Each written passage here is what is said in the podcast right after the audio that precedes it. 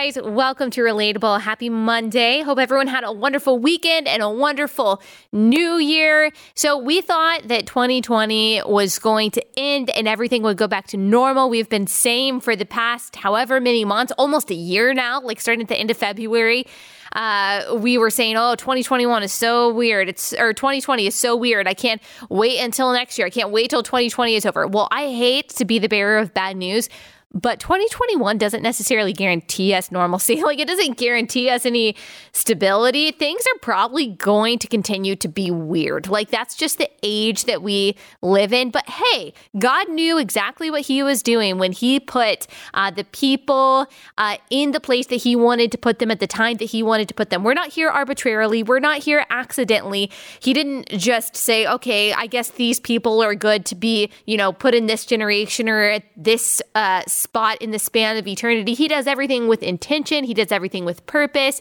And so we can take comfort in the fact that he is completely sovereign over all of us. He knows every single one of our days before any of them come to be. Uh, Psalm one thirty-nine sixteen says, he is not wondering what this year holds. He has not been surprised or taken aback by anything. So he is completely and totally in control. And we have every reason to rejoice and every reason to be confident as we have uh, ever had. And so we can look forward to this year, knowing that things could still be weird, they could still be hard, but knowing that God is completely in control and he is worthy of all of our hope and our praise. Okay, today we're having a very fascinating policy-centric conversation about abortion. So we talk about abortion a lot. We talk about abortion legislation, but we really talk about the underneath of abortion, like the worldview and the uh, philosophical views that lead someone to be pro-choice. And they might say personally pro-choice, but outwardly uh, or personally pro-life, but outwardly pro-choice, or even encourages someone to be pro-abortion, because those people do actually exist. But today, we're going to focus a little bit more specifically on what's going on legislation-wise, both federally and on the state level when it comes to abortion, and what the Biden administration specifically looks like when it comes to abortion advocacy. And we will get into also kind of uh, the worldview implications and the thinking behind the, the pro-choice movement and the pro-choice position. I'm talking to Alexandra DeSanctis. She is a writer for National Review. She is an excellent expert and an excellent resource on all of this. And I'm just really excited for you to listen to and learn from this conversation. Uh, without further ado, here is Alexandra DeSanctis. Alexandra, thank you so much for joining me. Uh, can you tell everyone who may not know who you are and what you do? Yes, I'm a staff writer at National Review, and I cover um, elections, politics, culture, and especially the pro-life movement and abortion policy. Yes, you are one of my go-to sources when it comes to breaking down legislation that has to do with abortion. So I really appreciate just the thoroughness of your reporting when it comes to this beat. Can you tell us um, what is coming down the pipeline as far as federal abortion legislation goes, especially if Democrats end up taking the Senate if they win these two races in Georgia?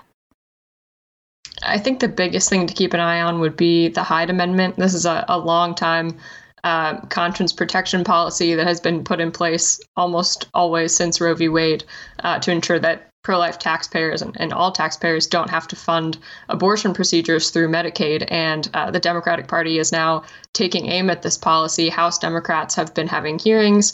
Uh, they've been pushing various amendments and bills trying to, to get rid of this conscience protection.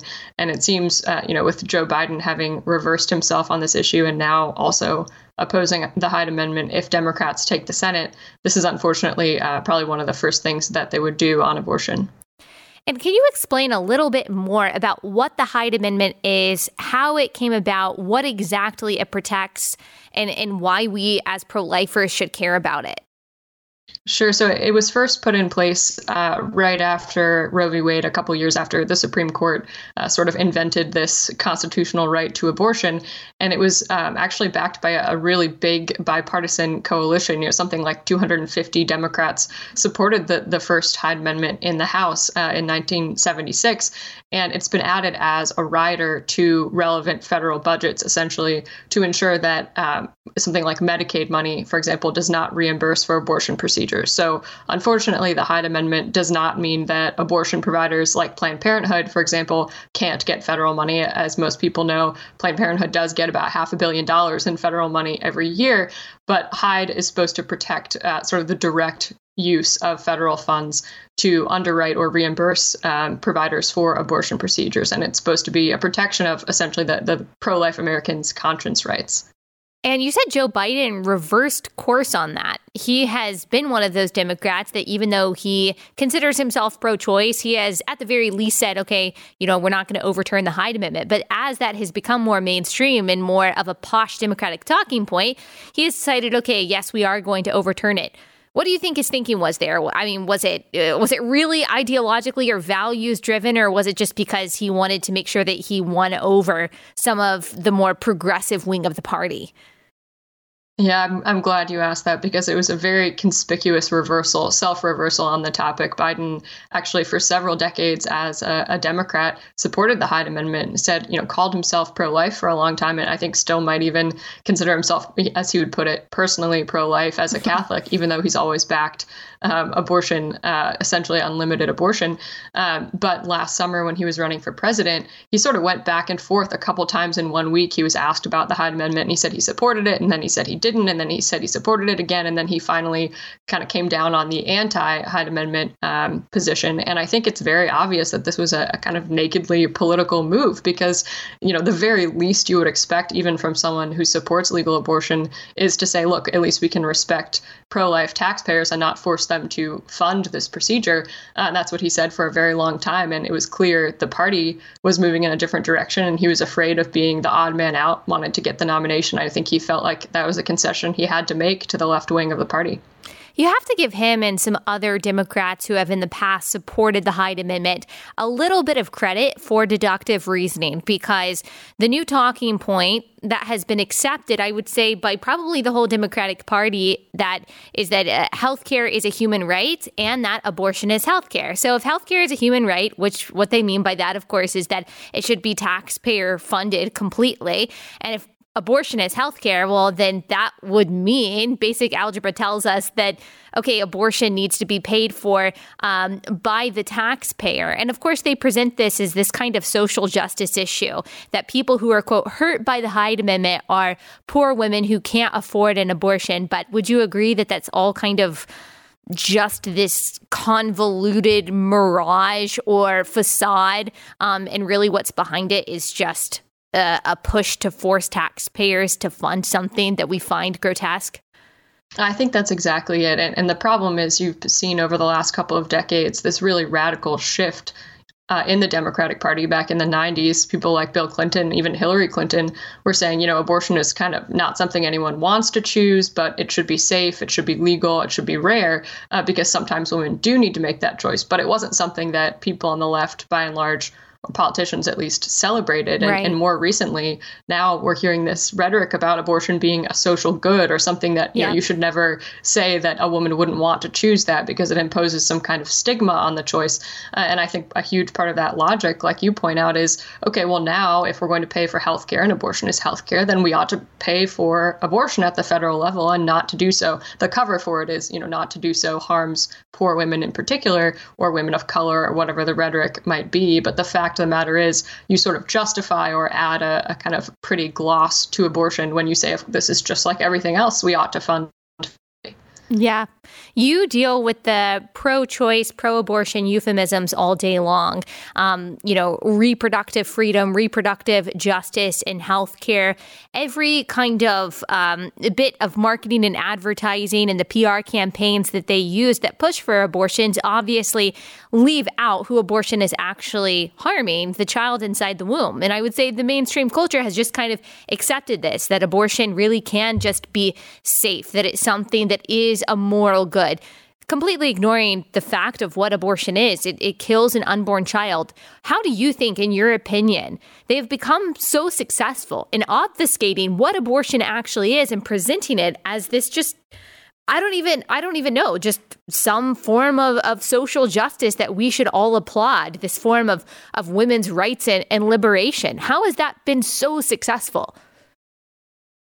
You know, I think you're exactly right. And and I think a huge part of it is just the the sort of stranglehold that the pro-abortion cause and movement has on the media. And that's not to say necessarily that every reporter is some kind of radical pro-abortion zealot, not necessarily.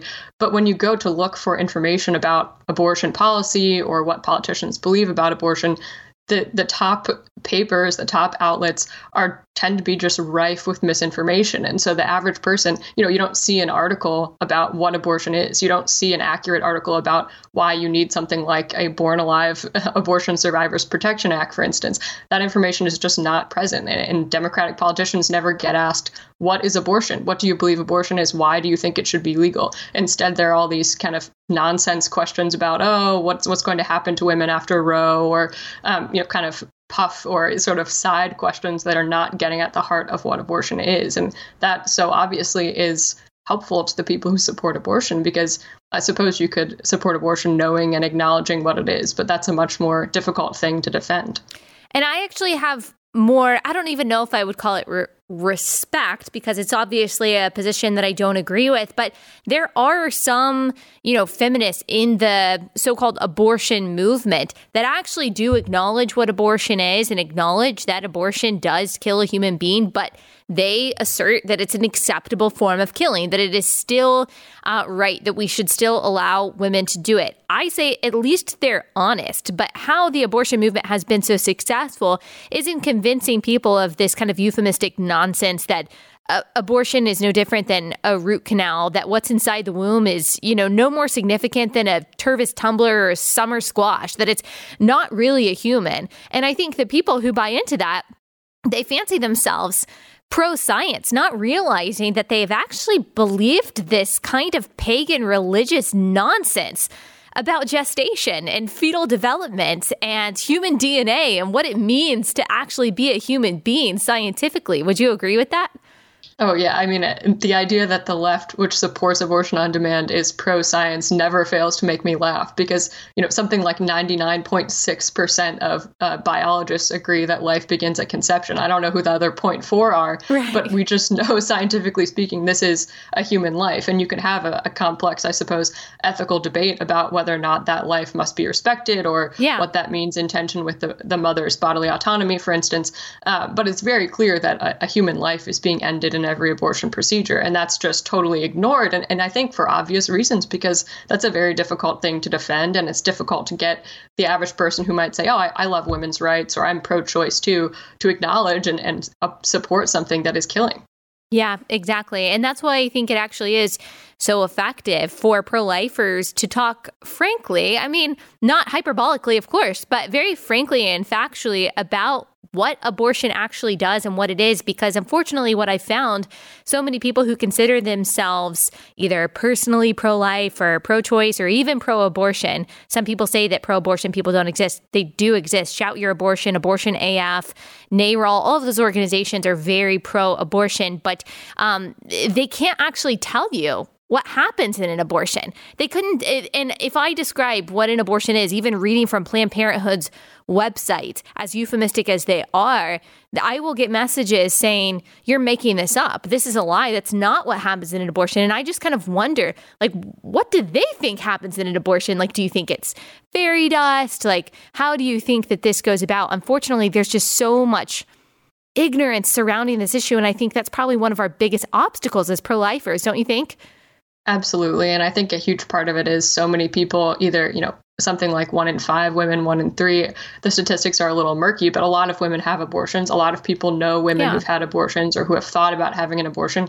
And, I, you know, I always talk about, or I try to keep in mind, the importance of acknowledging those people, reaching out to them, not, mm-hmm. you know, making them, isolating them, because it's such a personal and, and sort of deep issue where uh, you're kind of pressing on a lot of guilt or sadness or regret or who knows what anger um, in people who've been involved in this procedure, because it's so prevalent. And so I think that's a big part of why there's this reluctance to acknowledge or talk about what it is. And so I, I think as pro-lifers, yeah. we have to be really conscious about that. And yet, like you say, not shy away from what it is. And, and you know, abortionists who've become pro-life, former abortionists, talking about what happens in an abortion, I think is one of the most powerful tools the pro-life movement has to help people see, you know, not in a judgmental way, but just factually speaking, this is what happens and we have to oppose that. Yeah, it's it, it can be very difficult to balance, okay, here's the grotesque reality just factually of what happens in an abortion, but also there's grace and love and compassion and forgiveness and acceptance for women who have gone through that. And I think, you know, there are definitely Christians and parts of the church who do that really well. I do think that as Christians and just the church in general, that we can always get better at things like that to make sure that we are not just saying, sure, women who have had abortion are accepted here in our church, but um, making kind of intentional space for them and reaching out to them ourselves. Because I think a lot of times the abortion movement itself neglects women who may be dealing from dealing with uh, trauma and regret and guilt and maybe feelings of shame and sadness and loss. There's almost, there's no place for them. And if the church is not that place, if Christians can't be that refuge for those women, then they're not going to find refuge. Um, and I think that that's, uh, that's a, that's a huge loss and that's a huge problem. Do you agree with that? Yeah, absolutely. And I do think there's sort of this tension between, you know, on the left, if you embrace abortion, if you think it's a social good, if you want to erase the stigma, as they put it, of having gotten an abortion, there there isn't, like you said, room for women who might even feel the smallest bit of regret. regret. And right. I think women like that probably feel silenced, or like they're, like you said, there's no home for them because, you know, to, to justify abortion as this wonderful thing, you have to uh, erase stigma rather than acknowledge that it's not always, uh, you know, sort of a walk in the park. It's rarely, if ever, some kind of walk in the park or a, a wonderful, exciting choice that a woman makes uh, with a big smile on her face. That just doesn't really happen in the real world. And I think um, some of the best ministries for women, you know, spreading mercy and compassion for women or people, you know, men who've been affected by abortion mm. come from the pro-life movement. Yeah, I think you're absolutely right. Okay, I want to get back into some of the politics of what's going on um, in abortion. We talked about Joe Biden and uh, kind of how his stance has shifted. One person who I don't think has really changed her position on abortion, but is uh, none, well, I, I guess has just become gradually more radical, it seems, is Kamala Harris. But she has been an enemy of the pro-life movement and pro-life organizations for a long time. And I'm wondering if you can give us some background of her um, experience and the battles that she fought when she was Attorney General of California, some of the bills that she has pushed for while she was senator, and what you're kind of expecting her influence to be in this uh, abortion realm. Yeah, I, I think the fact that Biden picked her as his running mate and that she's now vice president is a sign that this administration is not going to be moderate on any kind of social issue, especially abortion. You know, back when when Harris was Attorney General of California, um, she helped ringlead the uh, felony charges against pro-life activists who went undercover to uh, you know, discover that Planned Parenthood was illegally profiting from the sale of fetal body parts from aborted babies. Um, and she, you know, aggressively went after the people who uh, uncovered that wrongdoing. And in the Senate, she's been, uh, I would say, one of the most radical pro-abortion senators. She sponsored legislation um, to overturn any state law that regulates abortion, including, you know, in the third trimester. She just is radically against any kind of abortion restriction. She voted against uh, the Born Alive Abortion Survivors Protection Act, which requires doctors to treat newborns who survive abortion the same way they would treat any other newborn. Um, so she, her influence on the ticket, I think, is um, very clearly going to be shaping an administration that backs unlimited legal abortion. She has been, her campaigns at least have been funded um, a, a good a good bit by Planned Parenthood. And so, of course, she sees Planned Parenthood as an ally and is going to continue to fight for their interests, which is taxpayer-funded, unrestricted abortion. And I think, correct me if I'm wrong, but also while she was Attorney General of California, um, she was championing the effort to try to force pro-life centers to advertise for free or affordable abortions. Is that correct? That's right. In that case, that, that law was actually so radical that it was struck down seven two by the Supreme Court a couple of years back. And could you explain a little bit more of what that was? Sure. So the policy required all pro-life pregnancy centers in the state to advertise within their clinics, or if they, they had a billboard advertisement, any any place they were talking about their pro-life work, they had to also um, offer very visible information about the state's free or low-cost abortion uh, program, so that women who were seeking, if they you know wanted pro-life help or assistance in keeping their baby, they had kind of the here's where you can get your free abortion information also shoved in their faces. And so the, the Supreme Court struck that down on First Amendment grounds, I'm guessing? That's right. Yeah, they, they ruled it was a violation of the free speech of, of pregnancy resource centers. So we're not just seeing what Kamala Harris thinks about abortion, but we're also seeing what she thinks about our basic constitutional rights, like those that are recognized in the First Amendment, which I would say is troubling in the least.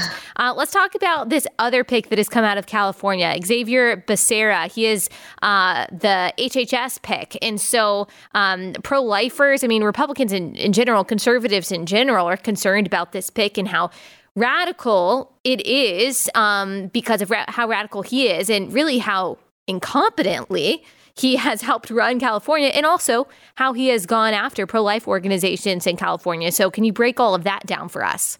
Yeah, so Xavier Becerra is a former congressman in Congress. He received a one hundred percent rating from both NARAL and Planned Parenthood. Uh, he voted against a bill, for example, a pro-life effort to restrict um, sex-selective abortions, so abortions that were chosen based on the sex of the unborn baby. Um, and as Attorney General, he took over uh, right after Kamala Harris became a senator. He went ahead and was enforcing that law we were just talking about, requiring crisis pregnancy centers to advertise for abortion. Um, and he's been just an abortion radical in every sense of the word. He's ring-led coalitions of blue states trying to uh, force red states not to enact pro-life policies. He's uh, led legal challenges to the Trump administration's pro-life policies. He's, he is um, kind of a dyed-in-the-wool abortion progressive. And, and with this pick, I think Biden has contradicted himself because he's tried to claim he's going to be a moderate president, that he wants to have this middle-of-the-road administration that will reach out to all Americans. And then he goes and picks, as you know, the H H S head, one of the most radically pro-abortion politicians in the country. Right. And like I was saying earlier, a lot of people say that, oh, no one is pro-abortion. I think that if you could find any two examples of people who are actually pro-abortion, at least in the policies that they push and the policies that they advocate for, you've got Kamala Harris and Becerra, who are both picks by Joe Biden, who calls himself, at least he used to, personally pro-life. So I think that you're right, that that's absolutely revealing and that people have a reason, pro-life people have a reason to be troubled by that. Um, okay, I want to talk also about uh, House um what you think that is going, uh, what else you think is going to be passed if Democrats do take the Senate? What other kind of legislation and policies in regards to abortion do you see gaining some steam and possibly being passed if Democrats control both chambers? Well, something that the left has been talking about um, for a while now, and you heard a lot of Democratic presidential candidates tossing this phrase around, is codifying Roe v. Wade. Mm. Uh, and no one has ever really said, at least none of the, the um, presidential candidates said what they meant specifically by that. But my sense is it would be um, this Democratic bill that's been floating around for a while called the Women's Health Protection Act. And this would make it um, essentially impossible for states to pass pro-life legislation, um, even restrictions on abortion in the third trimester, restrictions on uh, you know, elective abortions of healthy unborn babies. Uh, it would, I guess, enable the federal government to strike those down. I'm not convinced that it's a constitutional proposal, but this is something Kamala Harris has backed. This is something that growing numbers of Democrats support. I'm not sure. I mean, I, I don't think it's something that uh, even a Democratic Senate could push through, given how narrow the margin will be. But this is kind of where the this sort of hardcore on the left is headed when it comes to abortion. Why do you think abortion is an issue that the Democratic Party has become so militant on? You know, that's the million dollar question right there. And I do think a big part of it does go back to the money that the party gets from these massive pro-abortion groups. Planned Parenthood and NARAL um, have an immense amount of political money that they pour into these campaigns. And you can see the power that it has, at least in, in some smaller races. For instance, this spring, uh, longtime pro-life Democrat Dan Lipinski lost his primary to a pro-abortion challenger, Marie Newman, who is backed primarily by abortion rights groups. So they can go right after someone, they can use their money to unseat a, a Democrat who they think is insufficiently supportive of abortion. And, you know, that's not to say they control the party, but the optics of being labeled anti-choice or anti-woman by Planned Parenthood, I think, are, are very frightening to most Democrats. And uh, Democratic supporters have, whether or not they fancy themselves pro-choice or pro-abortion, they have kind of convinced themselves that this is a really small issue, that this is not something that a Joe Biden administration would really fight for. And there's even some people who describe themselves as, you know, Christian Democrats or holistically pro-life Christian Democrats um, who say that, okay, but they're passing other policies that are reducing abortion. So it's actually pro-life to allow women to have this choice, but also, you know, um, provide other services or programs that are going to help women and then consequently reduce abortion. Do you buy that line of reasoning? I think this is something pro-lifers hear all the time. You know, you're not actually pro-life unless you support a vast welfare state, or uh, unless you're pro illegal immigration or whatever it might be. Um, but the charge never goes in the other direction, right? It's never, oh, you can't be pro-life if you support uh, loosening immigration laws and support a welfare state, but you must also oppose abortion, right? They never say that. It's always, well, we'll just forget about uh, unlimited legal abortion as long as you're supporting these other progressive policy items. Um, and I don't buy that argument at all, because the, the best way to reduce abortion rights is to make it illegal. And of course, the pro-life movement is about a lot more than overturning Roe, about a lot more than passing laws to make abortion illegal. We want to make it illegal and unthinkable. Uh, but you can't just say, oh, well, this is going to be a pro-life administration, despite being, you know, having the most radical pro-abortion politician uh, on a pre- presidential ticket ever in Kamala Harris. Yeah. And it's not just about, like, you know, sometimes we hear, well, abortion regulation isn't going to decrease the number of abortions, which is something I, of course, disagree with. And I'll get into that in just a second. But it's also not just about decreasing the number. It's also recognizing the inherent dignity and therefore the rights of a child inside the womb legally. And so, it, like you were saying, it's funny to me that people who don't believe that a child inside the womb has human rights, that they don't even have the very basic legal right to life, uh, that they shouldn't be defended legally at all. Uh, that person feels that they have the moral authority to tell me that I am not pro-life because I don't believe in single-payer healthcare or something like that. I just wonder why we can't say, okay, let's start there. Like, let's start at the very basic belief that a baby inside the womb deserves uh, the most fundamental legal right that there is, the right to not be killed as an innocent person. But unfortunately, like you said, they kind of ignore that as if that's not a fundamental part of being pro-life. And actually, that's not a part of being pro-life at all.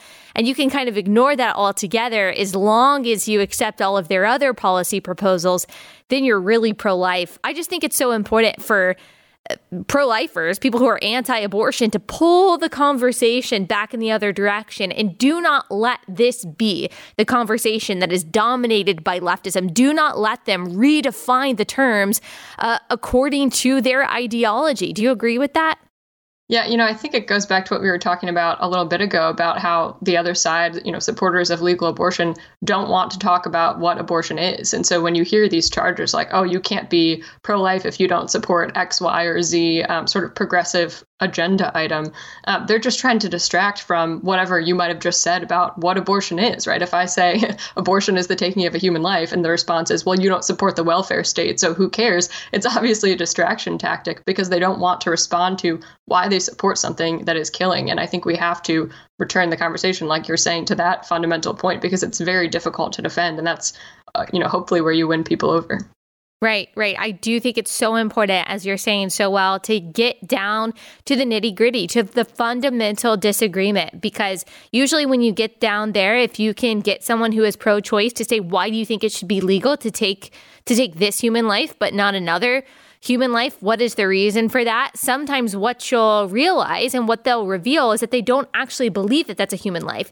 And so you realize that they're actually operating from a philosophical point of view about human significance and what actually not makes a human, but what makes a pers- uh, a person without even realizing that they have done so. And then once you can get down to that, the the the foundations that people are building these pro-choice or pro-life beliefs on, I think that you can actually have a substantive conversation. But I think, you know, with the pro-abortion side, the the the P R arm of Planned Parenthood and NARAL do such a good job of covering up that part of the conversation with all of these euphemisms that it's very hard to dig down past the nonsense about reproductive justice and choice and women's autonomy, all this stuff that doesn't even make any sense, and get down to what you actually believe, because that's like a significant worldview, almost theological question that I think most people just don't want to deal with. Yeah, and I think it's really important to get to that conversation, not only because it's important to remind people what abortion is, or, or force them to maybe reflect a little bit more on what exactly happens in an abortion procedure, um, but because when you think about the logic that justifies abortion, like you say, if we acknowledge that this is a human being, which scientifically speaking it is, and if we acknowledge that this procedure ends that human life, um, suddenly we have to find some kind of other fancy philosophical way of justifying that killing. And usually um, it, it is something like, well, that's not a person because. But unfortunately for defenders of abortion, this sort of depersonifying uh, philosophy is it's behind every oppressive regime, every oppressive yeah. policy in human history. Once we determine, you know, we say these people with with power can decide that these other human beings are not persons and therefore can be oppressed or killed or enslaved. Uh, that's a, a horrible position to be in. And I think most people don't reflect on the fact that they can't dehumanize or depersonify the unborn without necessarily uh, not only endorsing that horrible logic, but also, you know, probably dehumanizing the disabled or the poor or the elderly or the sick or the dying, uh, and no one wants to be doing that. And ironically, and this is a phrase that I hear a lot from the social justice left, is taking on the language of the oppressor, while the uh, depersoning, the depersonifying of any kind of human being, whether it's, like you said, a poor person or um, a, a person of a certain race or ethnicity or religion, or an unborn child, is the language of the oppressor for a side that, especially right now, says that they are so concerned with power dynamics. They're so concerned with hegemony. They're so concerned with the oppressed versus the oppressor. How do they not see that the the the, the most oppressed class right now are the children, the helpless children, the vulnerable children that we are dismembering inside the womb? It's, it's really hard for me to understand how they have tried to make that worldview congruent. Yeah, I think, unfortunately, the problem is that the sort of modern uh, abortion rights movement or pro-abortion movement is so deeply ingrained or imbued with the radical feminist logic that they they've sort of embraced wholesale the idea that women are oppressed. And not only that, but that freedom from pregnancy or motherhood or mm, childbearing yeah. is a key to female autonomy. And so if you're going to right. support women um, who are often oppressed by men in their worldview, then you have to uh, embrace whatever they need to free them from unwanted motherhood, which is a very dark view of what it means to be a woman, I think, and what it means to be free. Uh, but I think they've sort of talked themselves out of seeing the unborn as humans, because they see unborn children and, and children often as kind of a competitor to women's happiness and well-being. Mm, yeah, that was very clarifying. It's almost that an unborn, an unwanted unborn child is actually the oppressor um, in that scenario, which, when you think about it, is obviously very illogical. But from the point of view that you just explained, it makes sense, in scare quotes, if you will. Um, I want to talk about a couple articles that you wrote recently, just so people kind of have a finger on a pulse of what's going on nationally. You wrote an article a couple weeks ago about a bill that was passed in Ohio, and I don't know the state of it now, um, that is setting to require respectful disposal of fetal remains after abortion. Can you talk about what this bill is, the state of it, and why the heck anyone would be opposing something like this? Of course. So this bill um, in Ohio requires abortion providers to give women the option of burial or cremation for the fetal remains after an abortion procedure. And if the woman opts out of making a decision, then the abortion provider is responsible uh, for selecting one option and carrying it out. So the idea is um, we're acknowledging that although we're going to permit legal abortion, we have to permit legal abortion. Uh, women can choose this. We still want to be as respectful as possible to the remains of, of that child who is killed in abortion. And so we'll require abortion providers to treat their remains like they would any other human being. We don't just toss um, you know, deceased people out with a medical waste. Why should we do this for unborn children? And um, this law has actually met quite a bit of um, I guess, furor from the other side. The A C L U is very opposed to this legislation. Abortion rights groups are very opposed to this type of legislation. And that actually, I think, is very related to what we were just talking about when it comes to dehumanizing, because a, a bill like this obviously is the bare minimum of doing something pro-life. You're not stopping abortion. You're not regulating abortion at all. But you are uh, kind of emphasizing the fact that something is lost here. There's a, a human being who's been uh, disposed of, and we ought to treat those remains respectfully because this is a human being. And I think that's so telling that the other side is opposed to that, because they hate any acknowledgement that this is a human being. Um, and I, I expect the bill will be challenged um, in court. A, a similar bill in Indiana was challenged and, in fact, was upheld by the Supreme Court. So I think that this will probably fare well uh, at the judicial level. So you and I know, as you just explained, what the underneath is of their opposition. But what it, what are they saying their their argument is? What is the A C L U? What are these pro-abortion groups saying for the reason they oppose this? They are claiming that it is a, a restriction on women's rights, which I, I can't explain to you what how that logic makes right. sense as it pertains to the law, because obviously it's not restricting women's choice at all. Right. And it's it's so convoluted because I saw an organization, I forget what it's called, but you know who Leroy Carhartt is. Um, he's, you know, he specializes in late term and third trimester abortion. They are another pro-abortion group. And I just had the misfortune of looking through their um, Twitter timeline, and they were doing these like post-abortion boxes where you actually put the baby's footprint. I mean, I just want to cry thinking about it. Footprint on, you know, ink and on a piece of paper so people can remember the child that they chose to abort. And so it's very strange that in those situations, they're okay with acknowledging that, yeah, this was a human being. This was a child that was lost.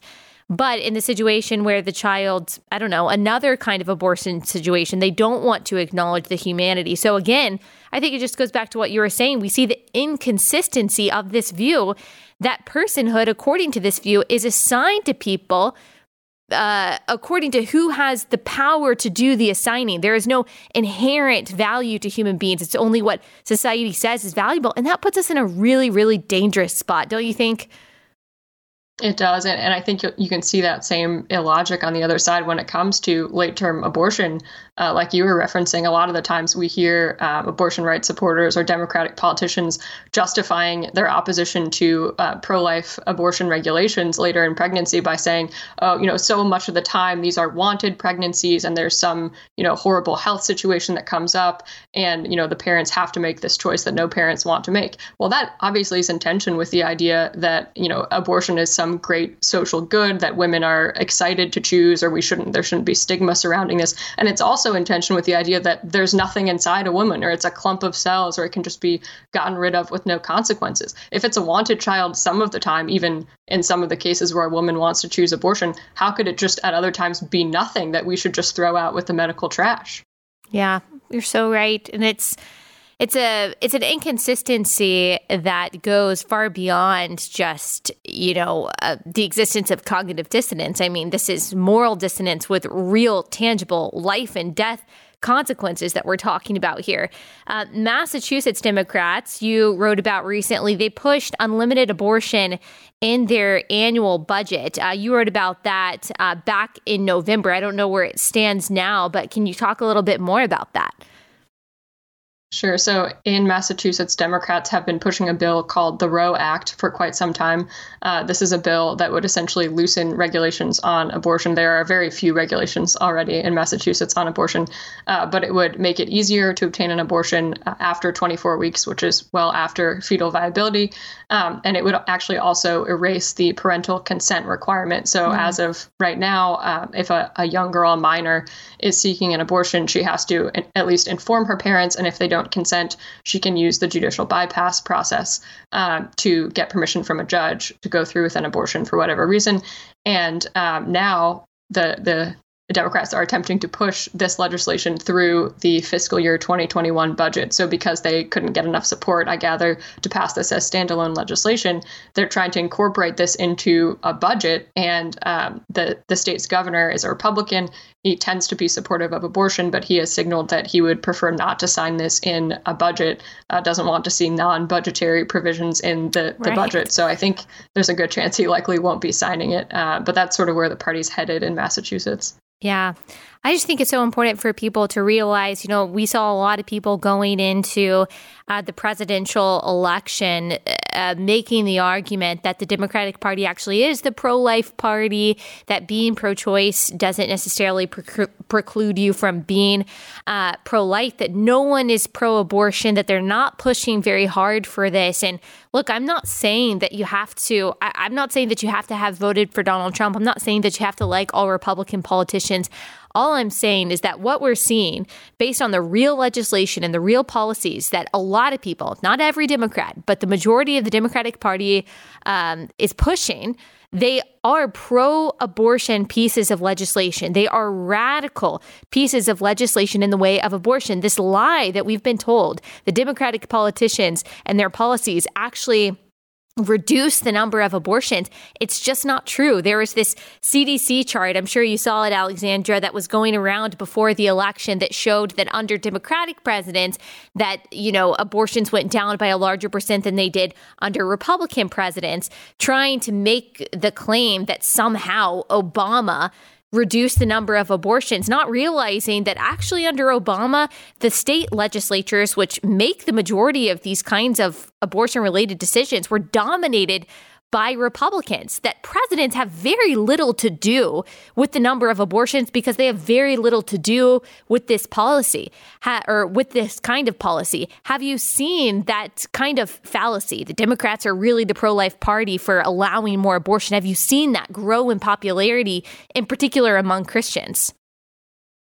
Yeah, there's this sort of strange idea that somehow, uh, you know, the whether or not you're regulating abortion or making it, uh, you know, unavailable later in pregnancy doesn't actually have anything to do with how often women get abortions, which is just clearly not the case, right? Like, that's not the only way that one would go about trying to decrease the number of abortions, and, and decreasing abortion is not the only goal of the pro-life movement. But to say that there's no connection between abortion regulations and the abortion rate is obviously pretty ridiculous. And, and I do think it, it goes uh, hand in hand with what we were talking about in terms of, uh, you know, the, the abortion right side trying to delegitimize pro-life arguments. And I think this is what you see a lot of the times in Christian circles. I know I've seen it um, among Catholics, and particularly left-wing Catholics who are either supportive of abortion or, or don't think it's a, an important issue for Catholics to worry about, um, saying things like, oh, you know, you, you must vote for Democrats because they support, and then, you know, they list the, the policy platform positions that they think all Catholics ought to support. And then they just either sideline or ignore or minimize